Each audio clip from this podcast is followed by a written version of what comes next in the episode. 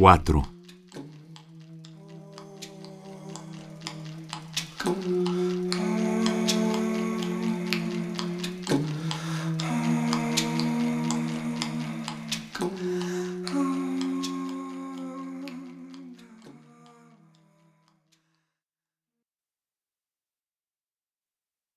Primero de mayo.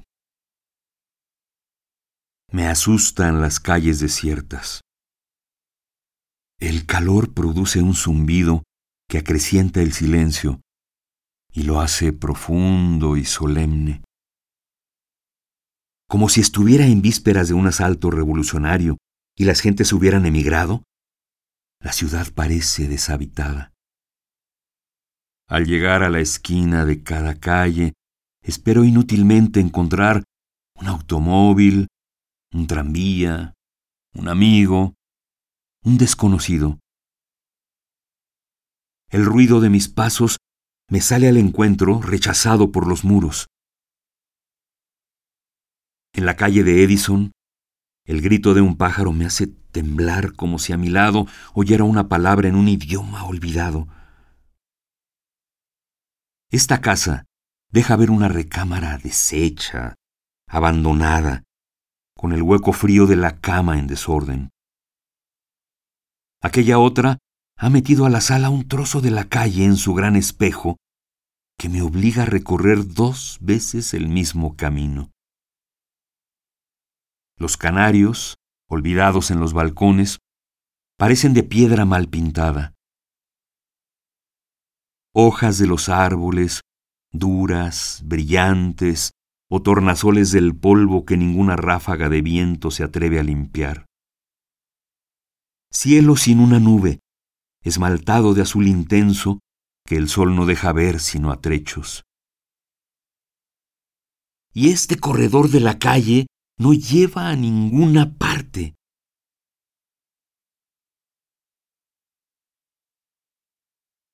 Los trabajadores imponen un sello trágico a su día de descanso, como si quisieran demostrar que sin ellos nada sería la ciudad.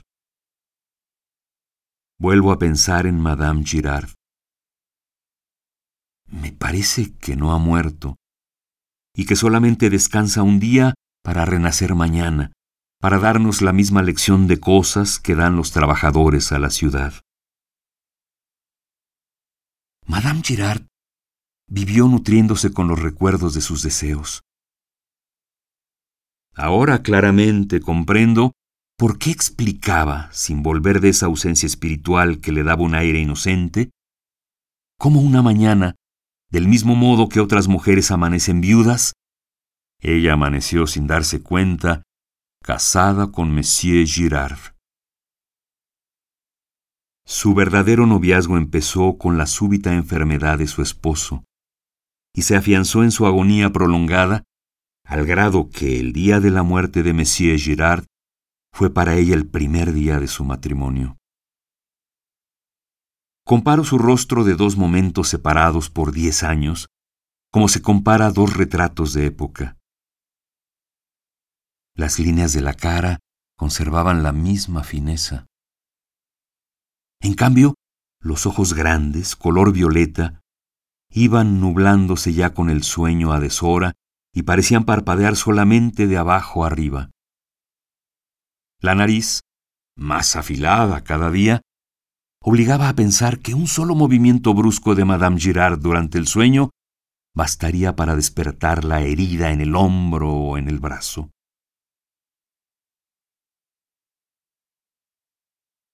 Esta calle ancha, que parece estar aún más desierta, es la de las agencias de inhumaciones.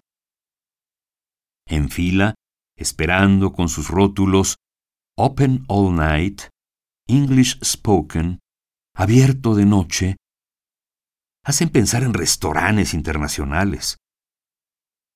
Se ofrecen cuatro en la misma acera. Me decido por el color de las fachadas, prefiriendo el morado al negro, el amarillo al morado. Al fin, una fachada azul y blanco corta de un solo golpe mi indecisión. Empujo la puerta de cristales. Entro.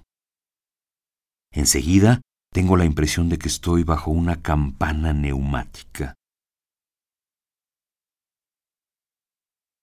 Me recibe un señor enlutado con un luto de cortejo fúnebre. Calvo, pálido, de pocas palabras, que parece empleado expresamente para hacer creer a los clientes que su dolor es comprendido al punto. Hay una desolación inexplicable en su mirada que por un momento me hace dudar si es él o soy yo quien viene a escoger el ataúd. Pasamos gravemente de la oficina a la sala de exposición y me deja, murmurando una cortesía o una condolencia, al cuidado de un joven enlutado, con un luto de sala de baile, que me indica con un ademán lleno de confianza mi deber de seguirlo para escoger la caja en su compañía. Tiene una solicitud artística más que una solicitud financiera me conduce por entre los prismas negros, del mismo modo que el manager guía al aficionado en una exposición de escultura avanzada, dando explicaciones, fijando calidades, aconsejando formas, justificando precios. Los ataúdes han perdido en su cerebro toda significación. Camina entre ellos con mayor confianza que un domador entre sus fieras y con la misma confianza que Daniel en la cueva de los leones. Como si hubiera muerto en el cielo o en el infierno, y Dios lo hubiera condenado a la vida eterna, no piensa por más tiempo que uno de esos ataúdes puede ser el suyo. Entabla una conversación indolente, rociada de humorismos y desdenes para con la muerte. Hace pensar enseguida en el sepulturero convertido en agente de inhumaciones que Shakespeare pondría en su Hamlet si fuera contemporáneo nuestro. Se diría que para aumentar el número de ventas, el gerente de la negociación le ha encargado de hacer perder a los clientes el miedo a la muerte.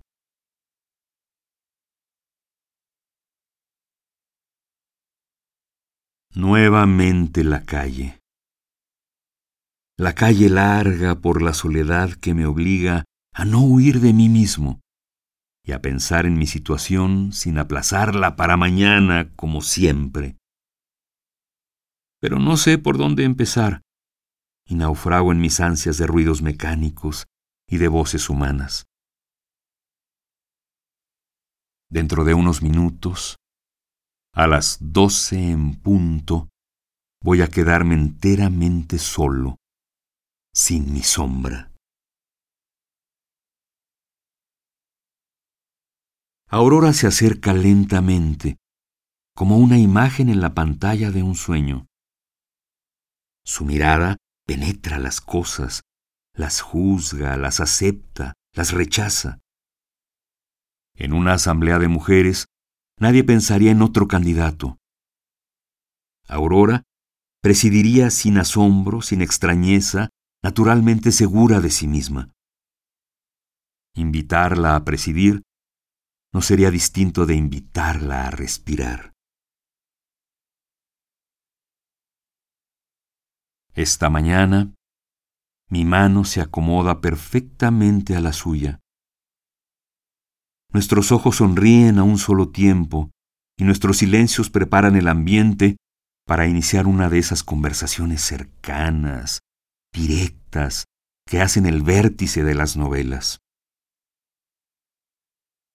Desde que volví a verla, sentí temor de llegar a este momento y quise aplazarlo, como queremos aplazar el dolor y ese vacío, ese punto suspenso, esa falta de gravitación que los hombres llaman felicidad. Ahora no siento ningún miedo. Tranquilamente aguardo su voz firme irisada y dura como un diamante que rompiera el cristal del aire y grabara en mi memoria sus palabras. Aurora no necesita para entrar en materia hablarme del tiempo que nos envuelve, ni de las rosas perfectas que parecen haber brotado a su derecha para acompañarla, ni de la nube que se ha quedado inmóvil en el cielo a la izquierda de esta tarde sin brisa. De pronto me asombra como si se confesara conmigo, o mejor, como si hablara en alta voz a solas. Me ahorra palabras y no advierte el efecto que me producen sus frases. ¿Por qué me aclara todas las penumbras? ¿Por qué se adelanta milagrosamente a responder a todas las preguntas que yo quisiera hacerle. Se casará pronto con Monsieur Miroir. Sin amor, porque no ha sentido jamás algo que pueda llamarse de ese modo. Duda enseguida un instante, pensando que tal vez el amor es en ella una cosa fría, razonable, que bien pudiera confundirse con la simple estimación. Pero Aurora rechaza este pensamiento como quien aparta un insecto. No puede pensar en una pasión sin escepticismo, sin dibujar una sonrisa.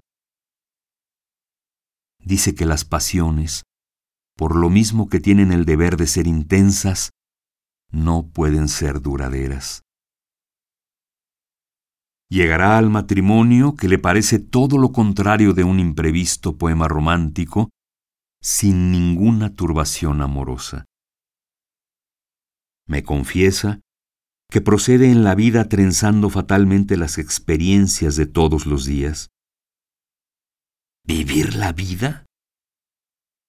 No entiende la práctica de esta frase.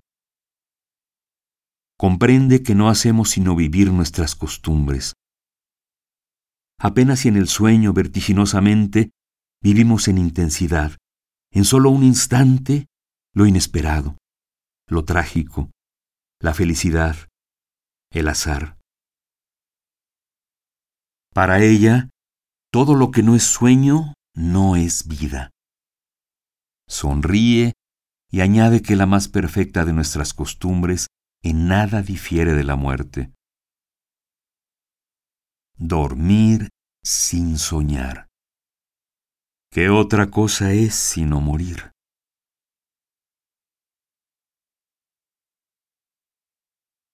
Aurora ha tomado una resolución, como un viajero perdido y resignado, escoge indiferentemente un camino u otro. Ni sus ojos, ni su boca, ni su frente revelan siquiera un instante, en un parpadeo, en una contracción, en una arruga, un temblor indeciso, un sufrimiento, una duda. Sin embargo, yo siento que hay en ella algo que se apaga sin remedio. Aurora lo siente y comprende que yo lo advierto. Por eso, su mano toca la mía, poniendo sobre ella el mismo peso que pone una nube sobre una fuente cuando descansa un momento en la superficie del agua antes de volver a emprender su viaje. Sin embargo, es bastante para hacerme temblar, para contraer mi mano que se apodera nerviosa de la suya. Aurora no protesta, solamente se aleja inmóvil en el pensamiento. Pero hay algo, la mirada o la sonrisa, que me dice que se aleja para pensar en mí en otro lugar, en otra forma. Por un momento, demasiado cerca, aquí, de ella, lejos, ella de aquí, cerca de mí, lejos, tocamos ese punto de la felicidad que puede hacernos un daño eléctrico. El silencio es como un espejo cóncavo que deforma nuestros pensamientos. Lo que al fin la despierta me adormece. Aurora me tiende la mano que se ofrece a los amigos en la estación, un momento antes de partir en el tren que lleva quién sabe a dónde. Sonríe, temblorosa, con la sonrisa que le dictan sus nervios. Se aleja, segura de que mañana partiré. Y yo me quedo seguro de partir mañana, para siempre.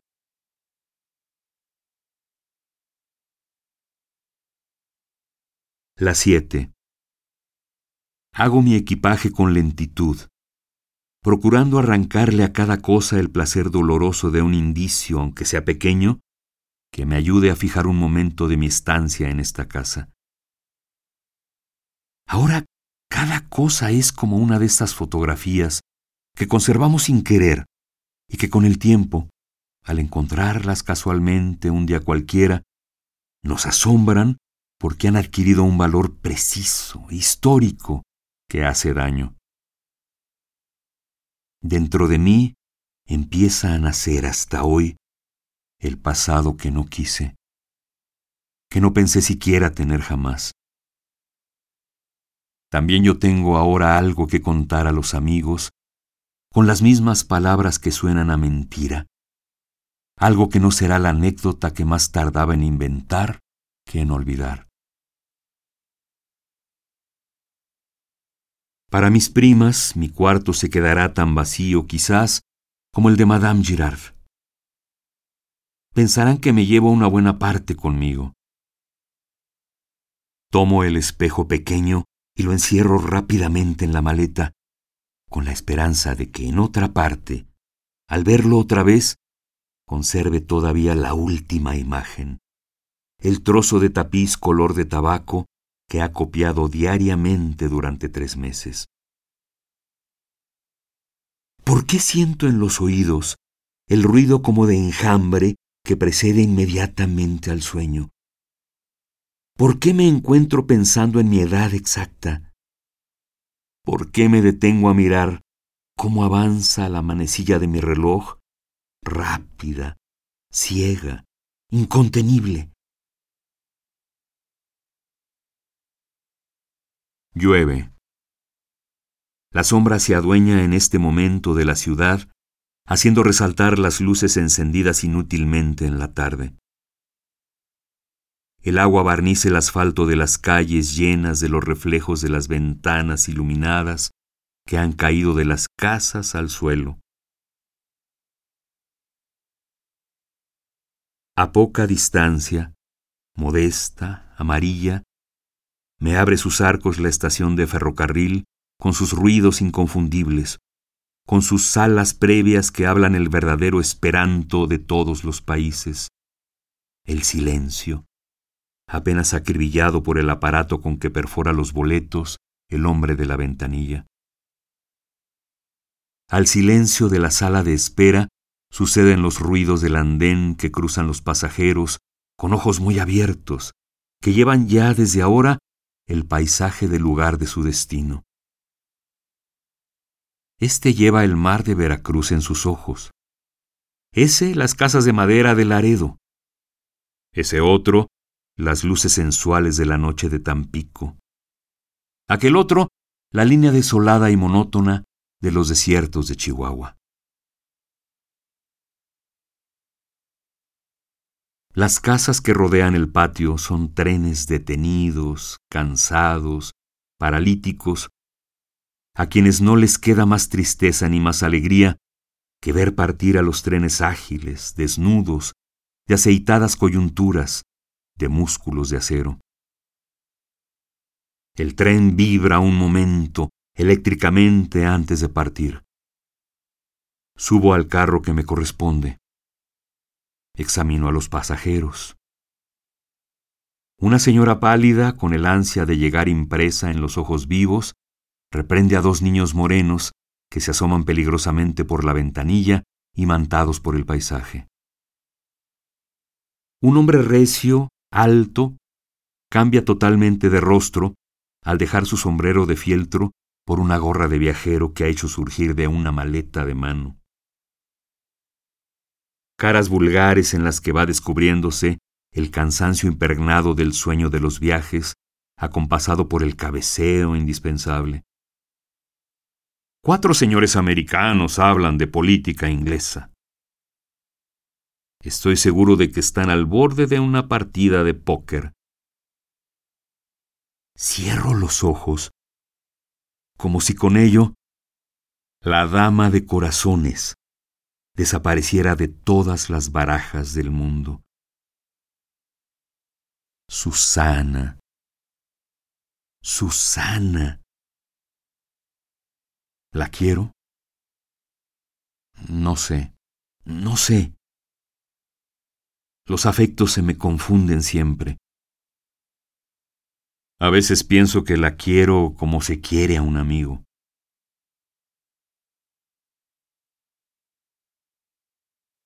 Los débiles se quedan siempre. Es preciso saber huir. ¿Dónde leí esta frase? ¿En qué autor? ¿En qué libro? ¿En qué revista? La veo claramente, impresa en las primeras líneas, a la izquierda de una página.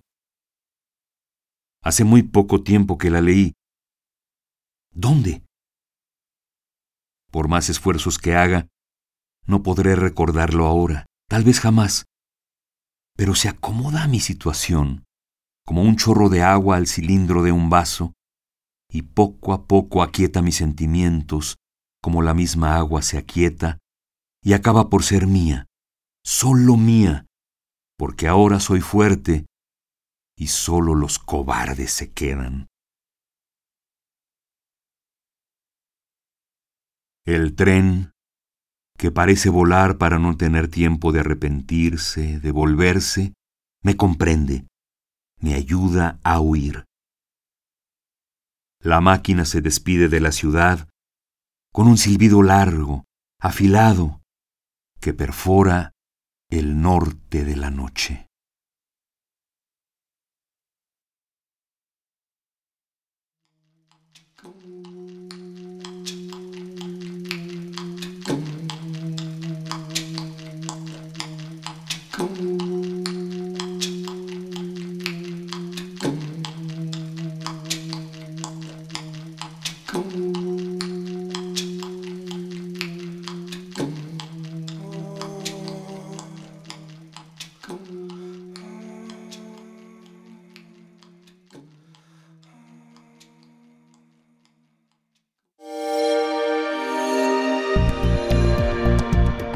Descarga Cultura.